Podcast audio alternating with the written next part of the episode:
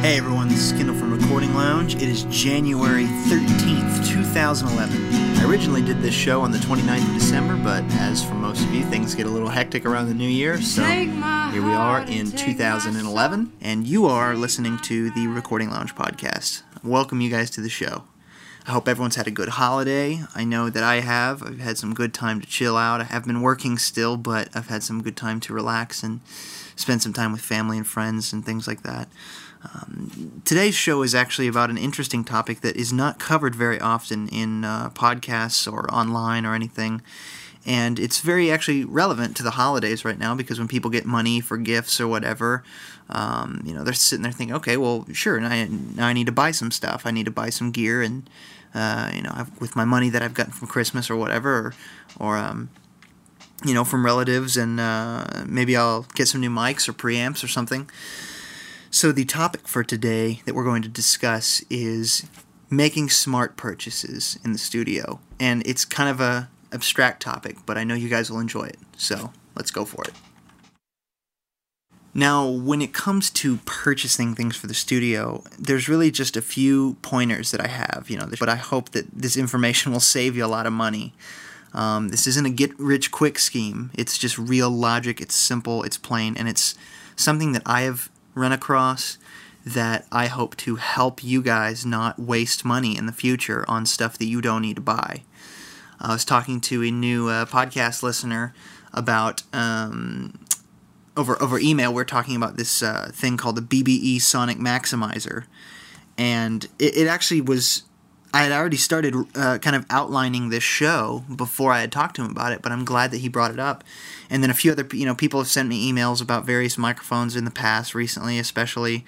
Uh, you know, what should I get? Should I get this? What's the difference between these two mics or whatever?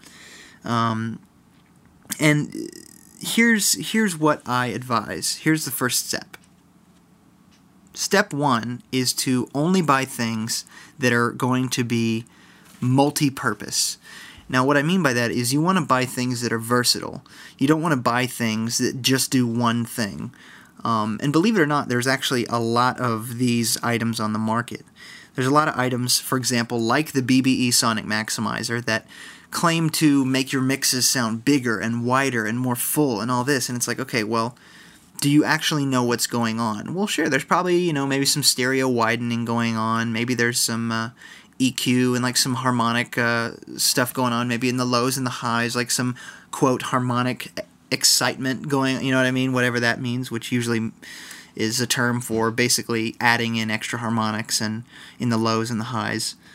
But to me, this thing isn't really doing all that much that you need. It's just doing this one part, you know, this one thing, this maximizing feature, which, you know, in the long run, if you just wait and get better at mixing and get better equipment and get spend more money on acoustic treatment and mics and preamps and things like that, like we've already talked about, your mixes will probably already sound that a lot bigger and that you'll probably achieve that bigness that you're wanting. Now, changing products here, there's a fantastic mic called an AKG 414. It's not super high end, you know, it's it's about $1,000 brand new. And this is potentially one of the most versatile mics I've ever used. It's got five pickup patterns.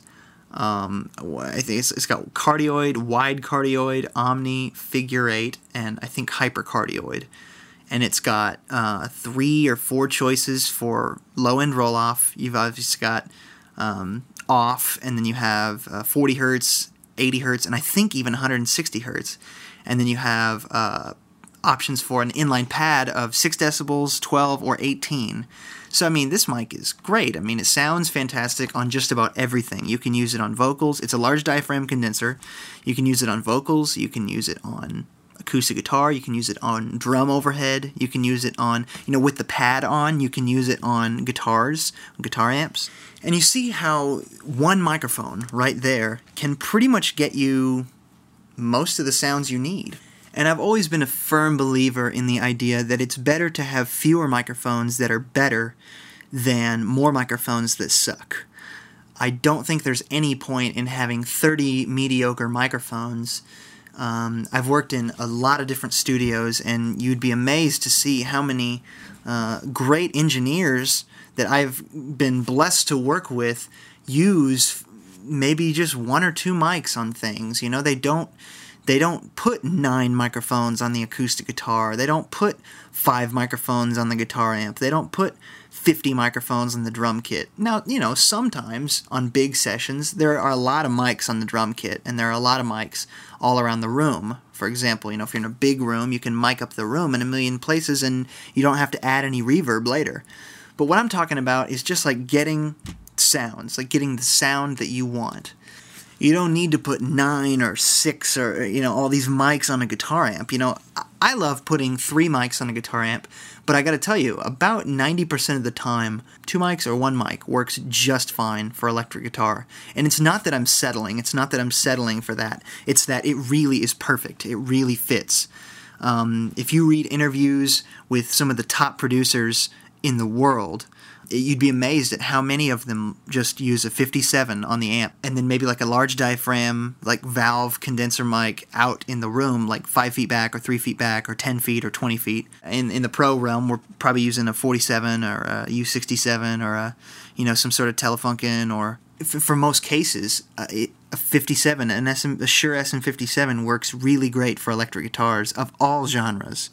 Clean distorted i mean and if you have two mics, like uh, an RE20 in addition to the 57, or an MD421, or a Telefunken of some kind, or a large diaphragm condenser, or a 414, I mean, the tonal options are very vast with two mics.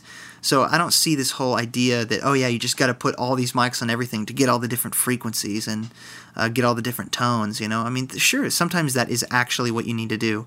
And uh, I know for some acoustic guitar players, they like to mic all these different parts of the guitar, and that's fine. You know, do what you got to do to get the sound that you want. But I'm just telling you in general, most sounds that you hear on a lot of recordings are not captured with that many mics.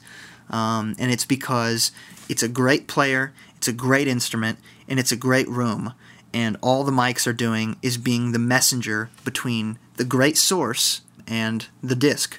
Um, and that, that that's all you're really dealing with. So don't sit and worry about how many mics you have. Quantity is not important compared to quality, and that's you know having a few good friends is better than having a hundred crappy friends. I think everyone can agree that because of something called Facebook. So I'm pretty sure this concept is not new. I know that you guys probably, you know, sitting around wondering what to buy, what to buy. It, a lot of people ask me, you know, well, I'm trying to record drums, I'm trying to record rock music, you know what I mean? What should I buy? If I can make a suggestion to you, going with my first point of getting things that are versatile, I would get, I would invest a lot of money into two large diaphragm condenser mics. For example, I love the AKG 414, and I don't mean, you know, don't don't cheap out on these if it's the only mics you've got for a while, trust me, it'll be way more useful in the future. Um, and I'll explain why later. So I would suggest spending a good chunk of change on two large diaphragm condenser mics. Those 414s are fantastic, and you can get a pair of them for I think $1,900. So why do we buy two large diaphragm condenser mics? First, because you can record stereo sound for just about anything. You could put it as drum overheads, you can put it as stereo on an acoustic guitar, you could put stereo on a group of you know uh, people singing or uh, like uh, for an orchestra you know if you're if you're doing like a concert band recording and you want to record the whole band you can put just two mics in the room and that will get it better than you think um, you know there's not a whole lot that you can't do with two good large diaphragm condenser mics. Now, after that, let's say you've got some good ones. Um, you know, like I said, don't cheap out on those. Don't just be like, oh, I'm going to get these, uh, you know, uh, AKG Perception ones because those, you know, two hundred dollars each. That's not going to do it. You really got to, you, you got to bite the bullet on this one. I'm sorry, but you really should. Next, I would advise getting a few of the quote standard mics. These include SM57s, um, RE20s, MD421s. These are not that expensive. And a new favorite of mine is the Telefunken uh, M80, which is, I think, $250. And it's, uh, to me, just a fantastic mic. And, and, these are dynamic mics, and you can use them on drums. and and guitar amps and you know so I would say get two large diaphragm condensers, get maybe three or four SM57s, and that you know that will cover just about anything. You could do three toms and the snare for that, and then get maybe an MD421 or an RE20 and use that on the kick, and that'll set you up for a while. That'll get you a great sound. I mean, it really will. And if you don't think that those mics are professional, you, you really should consider, you know, re- I consider reading some interviews with some pros, and they will tell you that those mics are professional. Um, I know that they're cheaper than some, but what you're trying to do with the large diaphragm condensers is capture the drum kit sound, the overall sound, and the close-up mics are accentuating what you already have. If your drum kit sounds bad, or especially if your room sounds bad, your overhead mics are not going to pick up something that sounds super great. Um, but what you can always do is rest easy knowing that you made a great investment in all of the microphones that you're using. Now, as far as preamps go and things like that, you know, versatility is certainly a, a factor. But I don't want you to get blinded by preamps that have like, oh yeah, this has a built-in compressor and a built-in EQ.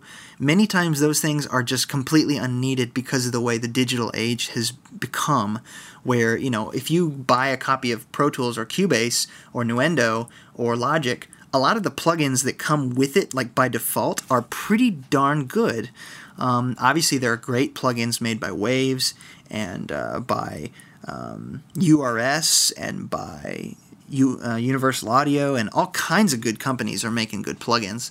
Um, but you don't have to have that compressor in the analog realm if you're just if your primary goal is to get a preamp. You know, if you need if you if you feel like you want and need a compressor and an analog EQ, please go for it. But if your goal is to just use mic preamps, it would be better to just spend money on the preamps rather than spending money on something that you might use every now and then. Um, because you can always upgrade, but it's it's harder to quote, you know, downgrade. It's hard to get rid of things in this era because things that we have um, don't appreciate as easy. Um, that's the second thing I want to talk about. So let's say you've got this whole idea of what you want to buy now. The second thing, uh, after getting stuff that's versatile, getting stuff that's going to last, getting stuff that's like good, hard, like tried and true mics that everybody uses on good stuff, you know, 414s or 214s, RE20s, MD421s, SM57s, etc. The second thing is be careful of the gear you buy in terms of appreciation and depreciation. Um, what I mean by that is most gear that you buy today is continuously depreciating. That is, it's losing value. The second you buy it, it loses value. Um, you don't want to buy something that's going to be completely worthless in a year. Uh, that is part of the reason why I said buy good mics because good microphones like SM57s and uh, you know AKG 414s and Telefunkens and Neumanns and you know Bock. Gosh, there, there's so many. There's so many great companies. Uh, Mojave and Royer. Gosh, I mean the list goes on, right? Um, a lot of really good microphones and popular microphones, not just good, but popular, like you know, like I said, SM57s they retain a good amount of value and you don't have to worry so much about oh will i be able to sell this later if i want to upgrade? Uh, you know will i be able to sell it on craigslist or ebay? Because the thing is sm57s have been around for years and they still sell for probably 50 75 bucks. And that's incredible considering that you buy them new for a hundred and you know, at worst, they sell for $50. Why? Supply and demand. It's very simple business concepts. So if you have a mic that's high in demand, like an MD421 or an RE20 or a Shure SM7 or an SM57, you know, you can still get good money out of those years after because people want them. Why? Because they're good mics. I can I can't tell you how many times I tell people, uh, you know, that buy amps, guitar amps, and bass amps please, please get a good tube amp or get a good, you know, a great custom built amp or get something that's great, you know, that's going to last you. And people end up getting something cheaper, you know, from Crate or from Line 6 or from, you know, something like that and and they're so disappointed when they, you know, finally realize that you know, they want a tube amp and they can't sell their amp for hardly anything. And it's almost like what did you expect? It's not a super quality piece of gear, so, you know, if you buy it to be uh, just a temporary or something, why are you expecting it to gain value? It doesn't gain value. It's it's like a car. The second it's yours, it starts to lose value. Now, I, I never got that whole concept that people have of, oh, I just want to buy something at my level. For example, this happens so much in guitar playing. Or someone's like, oh, I'm just going to buy this Epiphone or this cheaper guitar because you know, I'm not really that great of a guitar player. I don't need a super great guitar. Well, I can tell you from personal experience, if you if I had a really great guitar when I first started playing, I think I would be better to this day because I would have been more interested in it. And I couldn't blame the guitar, you know? I couldn't look back and say, "Man, well, I just had a crappy guitar to learn on." Because I would have been like, "Well, I had, you know, an American Strat or I had a PRS or I had uh, you know, te- an American Telecaster or something." Then I, I couldn't have blamed the guitar for my ability what people do is they will spend $400 on a guitar, let's say, and in two years they get $200 out of it. And with that $200, they save up to buy a $900 guitar. And then in another few years, they sell that. And, uh, you know, a few years after that, they, they uh, want to buy a $2,000 PRS. Well, they've wasted about, I don't even know, $500 in the process by just not buying the PRS up front, or at least buying something in between. Perhaps they could have bought something like a $1,400 or a $1,200 guitar rather than buying a 400, a 900, and then a 2000. You know, that's $3,300 spent total, and with the money that they sold from the other two, um, that, that they get just a little portion back. Whereas if they had just purchased somewhere in between, like a $1,400 guitar or a $1,200 guitar, they could have kept that for much longer. It's so disheartening for people when they have to sell their things and they can't get anything out of it. So I'm telling you now, buy things that are good from the start and you won't waste a lot of money. Um, I have a stack of microphones, probably three or four, that I literally never touch. Why? Because they're mics I bought a long time ago from like Behringer and from MXL and stuff like that, com- like cheap, cheaper companies. And I just find myself saying, I just never use these for anything other than just like, you know, a junk extra mic or like a talkback mic or like a scratch vocal or something. Like I never really use them for anything. Like I, I certainly don't record with them on purpose. That's the thing. Like I don't say, hey, yeah, well, I want to use an MXL. I just don't. It, they don't sound that good. It, I just hate it when people spend money on things that they're just going to sell later. That doesn't make any sense. Um, it's kind of like, why would you buy a car that had 200,000 miles on it for $1,000 when in a year that car has the potential to break down and you're not going to be able to get a dime out of it.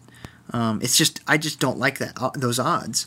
I think it would be much better if people just kind of sucked it up, saved their money. I know saving is not very appealing these days because interest rates are so low and because, you know, when you get money, you want to spend it right then. But trust me, if you can just save your money and buy most of your stuff in a bigger pot, then you'll be so much more happy with it rather than just, okay, well, I've got 500 bucks. I need to buy some overhead mics.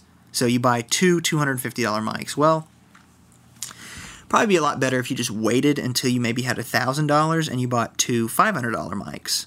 Um, now, if it took you a year to get $500, I would say get a new job if you are in a position where you know you just don't have that extra money to do re- recording to to invest in recording don't freak out don't worry i would say consider finding a local studio that has professional gear or semi professional gear and record other people there or record yourself there Why? Because that's why those places are there. You don't have to go and spend a ton, a ton of money on your own gear unless you're really going to take it seriously. I know that might seem disheartening because I know this is a, a studio podcast. I'm trying to help people with their studios, things like that. But what I don't want to see is people spending money on things that they don't need to buy. Like, you don't need to sit around and be like, oh, I got to spend 15 grand on this and this to get a great sound. When it's like, well, you're recording in a room that's like eight feet square, you know, it's never going to sound good. Why spend that much money on it? You need to think very carefully about what you buy before you buy it. Ask yourself the big question, which is is this good or is it just good according to that guy online? Or is this good or is it good according to the guy on that forum who said he liked it? Or according to that, uh, you know, my friend from school or my friend from church or my friend from work or, or whatever who likes this? That those are very common statements, but they often can lead you to waste money. And don't just look at you know go to uh, you know not not trying to put down any of these places but don't go to musician's friend or sweetwater and see on their front page oh yeah we're having a sale on this. And they're like oh man that mic looks great or they say it's great it's a fantastic mic and all this and then you buy it because of that. Because they're just trying to sell something. I know they're great places. I love both of them. I order things from them all the time but they are just trying to sell you things that is how they make money that's their job that's their job so what you need to do is buy things that are appropriate for you. And that's why I suggested buying things that are standbys, you know, the old classic mics that people have been using and professionals, like actual professional people that do this for a living are using all the time. And that and that's why they're so good at reselling. That's why they have such high resale value because you they're in such demand because pros use them, uh, amateurs use them, all kinds of people use them for all kinds of different recordings, and they still work. And they've been around for a long time for a reason.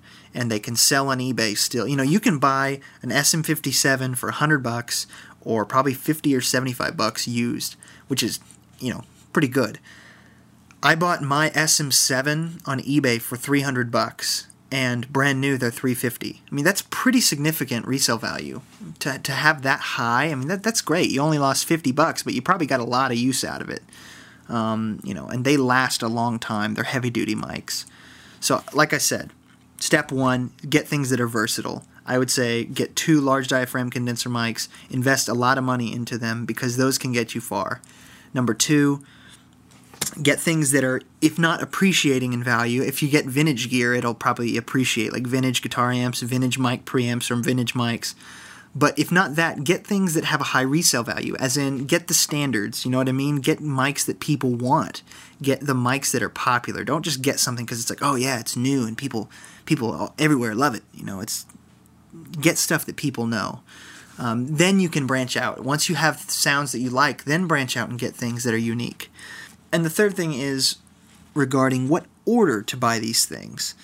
Sometimes people will ask on forums or they'll email me and they'll say things like, well, you know, should I spend my money on this first or this first? What should I get first? And that's obviously completely subjective based on a few things. First, I would say if your room is untreated, if you're in a very bad sounding room, especially a small room, acoustic treatment should be your number one thing to buy.